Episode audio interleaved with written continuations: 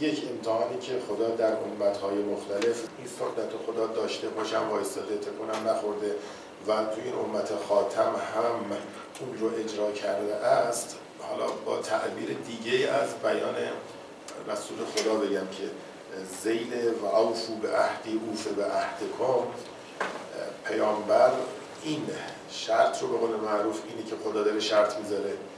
شما به وفای به عهد من بکنید تا منم به عهد خودم با شما وفا کنم.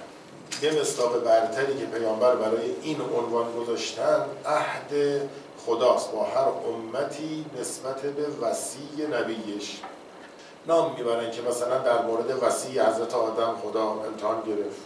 در مورد حضرت عیسی برادرم حضرت موسی و امثالهم خدا در مورد اوسیایشون از امتشون عهد عهدی رو به عهدهشون گذاشت که بعد از پیغمبر دنبال اون وسیع باشن و خب اینم شد امتحانشون یکی از مهمترین امتحانشون شد. تعبیری که حالا اینجا من دارم اینه که و انی مفارق کن ان قریبن.